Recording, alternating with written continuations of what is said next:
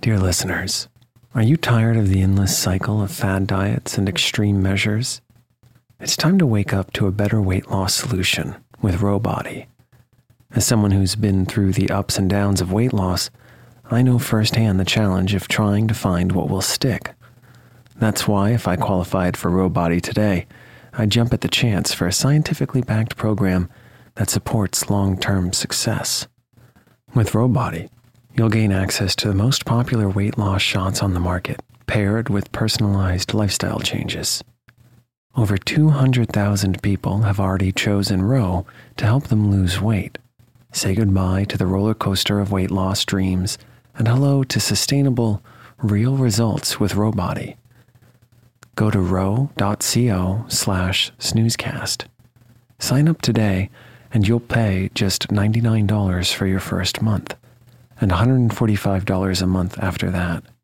Medication costs are separate. That's ro.co slash snoozecast.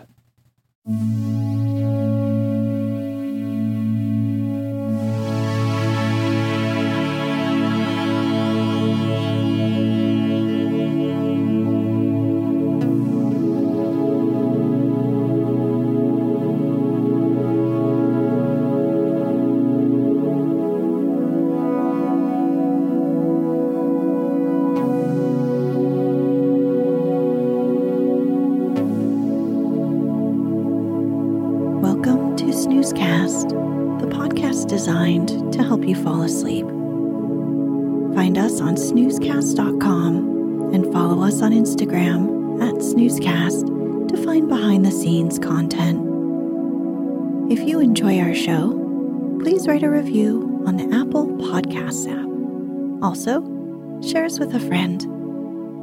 This episode is brought to you by our Patreon supporters and by Gentle Beasts.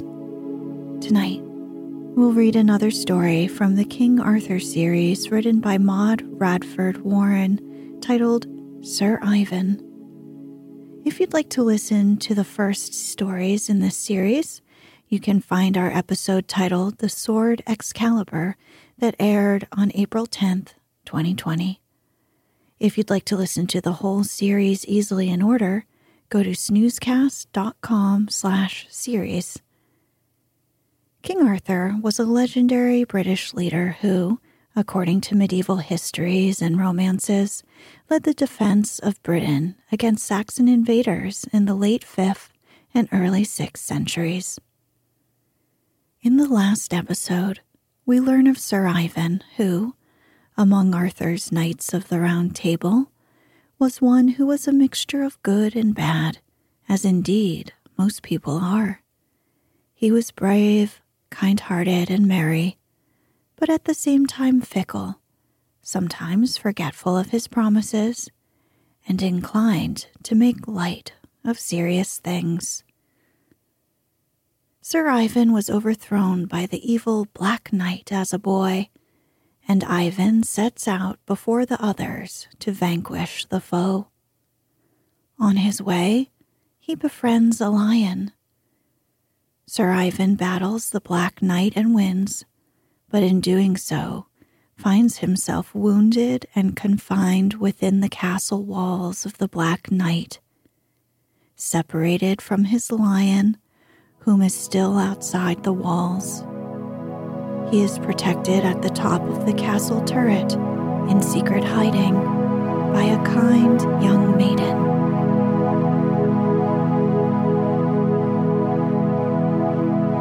Let's get cozy. Close your eyes.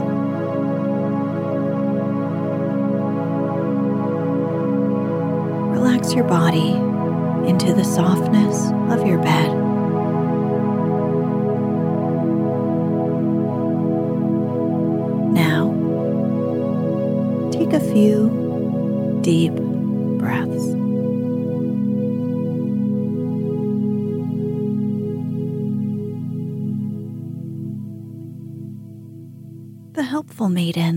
Secretly visited Sir Ivan every morning in his hiding spot as he recovered from his battle wounds with the evil Black Knight, whom Sir Ivan had slain. As she cared for his wounds, she told him the day's news in the castle. He learned that a lion kept roaring about the walls, and that the castle bowmen had tried to strike it but could not. Sir Ivan was certain that it was his lion, of course, and longed to be reunited with it, but knew that this was impossible. The maiden also told him how the people of the castle had been angry at their lady because she would not marry the Black Knight, but now that he was dead, acknowledged her as mistress and obeyed her in everything. The little maiden said she thought that if the beautiful lady were told that Sir Ivan was hidden, she would probably see that he had a safe conduct out of the castle. I want never to leave this castle, said Sir Ivan, for I love your lady. This pleased the helpful maiden, for she had learned to respect Sir Ivan. So she went to the lady of the castle and told her all about the stranger. The lady had Sir Ivan moved to a rich apartment where she could visit him often and help the little maid in her care of him. She did not tell her people, however, that this stranger knight had killed their lord. As Sir Ivan recovered, he soon found courage to tell her how beautiful she was, and that he loved her more than anything in the world. He said that if she would marry him, he would stay with her forever and never seek for more adventures. All he asked was that she would let in his lion, which still continued to roar outside the castle walls. When the lady heard the story of the lion, it seemed to her that if Sir Ivan were so kind to an animal, he would probably be much kinder even to her. So she said she would marry him. The people of the castle saw and liked him and agreed to obey him as their lord. When they were told that the lion belonged to him and must be admitted to the castle, they showed some fear Sir Ivan told them that there was no need for this, for the beast was very gentle and was making noise only because of its desire for its master. He went outside the castle walls and called. Soon there was heard a loud roaring. A big yellow body bounded out of the forest, and the lion came leaping to its master's feet. It frisked about him and rubbed its head on his arm, just as a favorite dog might do. When the people saw how tame it was, they were no longer afraid. Sir Ivan and the beautiful lady were soon married, and for a long time everyone was very happy. Sir Ivan sent a letter to King Arthur telling the result of his adventure. Soon the messenger returned, bearing rich gifts from the king and Guinevere, and an invitation to come to Camelot whenever they wished to. The lady, however, persuaded Sir Ivan to promise to remain with her in her castle. One day, a party of the Knights of the Round Table rode into the courtyard. they were going on a great adventure and stopped by the way to see how Sir Ivan and his beautiful wife fared. When Sir Ivan saw them, all his old time love of fighting came back, and he went to his lady and begged her to let him go with the knights. Ah, my Ivan, she said, you told me that you would never leave me. A knight ought to seek adventures, he said, and I will return to you. She paused for a while and then said, I will let you go if you will promise to come back in a year and a day. That is, next Whitsuntide. He gladly promised and she said, If you break this promise, I will never see you again. But Sir Ivan was sure he would not break the promise because he loved her too much for that. So off he rode with the knights, followed by his faithful lion. The lady and the little maiden waved farewells to Sir Ivan from the tower until they could no longer see him. Then they again took up the life they had lived before he came to the castle. Sir Ivan rode with the knights for many months and had many adventures. At last, just as a year was drawing to a close, he started homeward. On the way, however, he stopped at Arthur's court to pay his respects to the king and the queen. They both remembered him and greeted him kindly. A great tournament was being held at that time in Camelot, and the king asked Sir Ivan if he would like to take part. Sir Ivan was pleased, for he loved the display of such combats.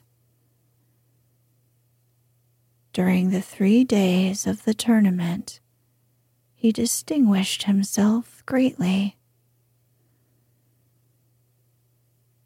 On the evening of the third day, as the knights were sitting in the great hall of the round table, a little maiden entered. She went up to King Arthur and gave him a ring. This ring, she said, is one Sir Ivan gave my lady. She returns it and has vowed never to see him again because he has broken his promise to her. Then, before anyone could stop her, she left the hall, mounted her horse, and rode away. Sir Ivan sprang to his feet, staring wildly. Whitsuntide had fallen on the first day of the tournament. His year and a day had more than passed, and he had forgotten his promise. He rushed from the hall and down the hill through the streets of Camelot, out of the city gate, and into the forest. He ran on and on until he fell exhausted. The next day he awoke in a fever and would have died but for his faithful lion. The poor animal tried to make Sir Ivan rise, but seeing that he could not, dragged him to the edge of a brook he could drink when he was thirsty. The lion also brought him game. At first, Sir Ivan would not touch it, but finally began to eat it raw. After a time, he became better physically, but his senses were gone. In his madness, he wandered all through the woods, fighting with the trees and bushes. The lion always followed him, protecting him from other animals and from men. One day, when the lion was absent finding food, Sir Ivan lay asleep. A good hermit came up upon him and, pitying his condition, lifted him in his arms and carried him to his hut. He bathed the poor knight, cut his hair, and put a robe on him. He was laying him upon a bed when the lion came roaring to the door and dashed it open. When it saw the hermit tending its master, it fawned at his feet. After that, Sir Ivan spent much of his time in the hut the lion supplied him with food, bringing meat to the hermit, who always divided it in four parts. Three parts he gave to the lion, and one he cooked for Sir Ivan and himself. Sometimes Sir Ivan would run away from the hermit and wander for days in the forest. The lion took care of him and always led him back to the hermit's hut. Once, however, Sir Ivan set forth in the direction of his wife's castle. At night, the lion tried to take him to the hut, but in vain. For days he wandered, always in the same direction, until at last he reached the wood where the stone platform was. He laid himself down upon it and slept. Soon a lady and a maid appeared. The lion sprang at them, but when it reached their feet, it licked the lady's hand, for she was its mistress. It took her robe in its teeth and pulled her gently to the spot where Sir Ivan lay. At first, she would not look at him because she had not forgiven him for breaking his promise. But the little maiden said, Dear mistress, look at him. The story which the knights of Arthur's court told us about his madness must be true. If you will but look at his face, you will see that it is the face of a man who has lost his senses. Then the lady knelt beside him. When she saw his worn features and his tattered garments, she began to believe that he really had lost his senses from grief. She sent the little maiden to the castle for an ointment she had. It was so powerful that if it were rubbed over a person who was ill, it would cure him, no matter what his disease was. When the little maid brought it, the lady put it upon Sir Ivan, but so gently as not to rouse him. After several hours, Sir Ivan awoke. At first, he hardly knew where he was, but soon he recollected all that had happened, and seeing his lady near, begged her to forgive him. This she did, and they were reconciled. Sir Ivan was sure that he would never again forget to keep a promise. For some months they lived very happily in the castle. Then they went to Camelot in order to be nearer to Arthur and the knights of the Round Table. Sir Balin. In Arthur's court there dwelt a poor knight named Balin, who had accidentally killed the cousin of King Arthur and had been taken to the court of the king for trial. He had lived there almost as a prisoner for six months until it was decided that he had not meant to do wrong. All his money was gone, and his clothes and armor were poor. He was sorry for this, but he was still more sorry that he was not doing brave deeds like the other knights. One day, when he sat in the great hall at Camelot, looking at the shields which were carved or covered with gold, a damsel entered who wore a rich mantle trimmed with fur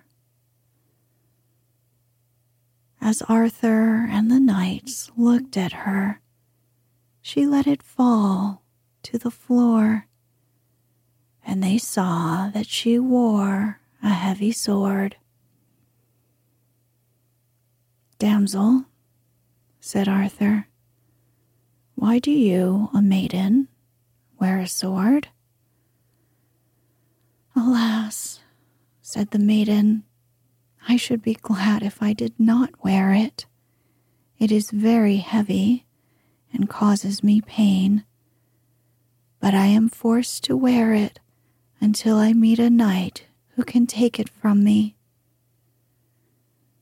Surely many knights could do that, and gladly, the Lord said. No, said the lady. It seems that there is but one knight in all the world who is to take the sword. I heard that there were brave knights at the court of King Rience, the enemy of King Arthur, and I went there. Yet no one could unfasten the sword. Now am I come here on the same errand in truth, damsel, said the king, you are right welcome. My knights shall try to take your weapon. Then, at a sign from Arthur, a knight stepped forward. But even though he exerted all his strength, the sword could not be unfastened. Sir, you need not pull so hard, said the damsel. The one who is to take the sword will do so easily. All the knights tried except Sir Balin, who stood back because of his poor clothes. Yet he wanted very much to see if he was the chosen knight. And just as the damsel was going away, he said, Damsel, will you let me try? I'm poorly clothed, but my heart tells me that I may succeed. The damsel saw that he had a good face, but his clothes were so poor that she doubted if he were really a knight. I'm afraid you'll fail, she said. Ah, maiden, he returned, poor clothes are but the outside. Good deeds are just as worthy, whether done by a rich person or a poor one. Many a man who is badly clothed has real valor and kindness. That is very true, she said. So try, good sir. Then Sir Balin seized the hilt of the sword, and the weapon came away easily. All the lords wondered, and the lady said, You are a good knight, the best I have met. You shall do many brave deeds. And now, give me my sword again. No, said Sir Balin. I should like to keep this sword for I have no other. Alas, said the maiden, I am sorry to hear these words, for now I must give you the sword. Surely he deserves it, said Arthur, for it weighed heavily on you. Yes, she said, but it is a misfortune for him to keep it he shall slay with it the best friend he has in the world. It is going to prove his destruction. Sir Balin would not believe her. I could not slay my best friend, he said. Besides, I'm willing to meet whatever happens, and I wish to keep the sword. Then the maiden departed with great sorrow, while Balin said to the king, My lord, give me permission to leave your court. I do not like to lose you, said the king. Perhaps you are angry because you were in prison so long. You must know that it takes time to find out who is innocent and who is guilty. My lord, answered Sir Balin, I know it's not wise to make a judgment hastily, and I do not blame you for keeping me in prison. I love you and wish to leave your court that I may do some deed worthy of the round table. Then Arthur said that he might go Soon a servant brought to Balin a fine horse and good armor, which were the gifts of the king. Balin at once took leave of Arthur and the knights and rode away, singing as he rode, for he was very happy. Sometimes he stopped to lift up his shield and admire it. It had a blue emblem on it, and to Sir Balin's eyes, its beauty was that of the sky, the soft blue of heaven. Sir Balin rode until he was tired. At last, from the crest of a hill, he saw a castle and galloped towards it joyfully. hoping to rest there. At a turn of the road, he saw a cross with gold letters upon it. He stopped to read the words, which were, Let no knight go to the castle. Oh, said Sir Balin, I'm used to danger. I fear nothing. And he went on. Presently, an old man started up beside the road. He had a long gray beard was dressed in a long gray robe that sparkled with specks of frost. The old man said to Sir Balin, Did you not read the letters on the cross? Yes, replied Sir Balin, but I am not afraid. Oh, Sir Balin, you of all men should not go to the castle. The old man said. Why? he asked in amazement. Nevertheless, I shall go. Sir Balin, cried the old man after him. You are too self willed. But Sir Balin rode on without fear and soon reached the gate of the castle. As Sir Balin approached the castle gate, a hundred beautiful ladies and many knights welcomed him.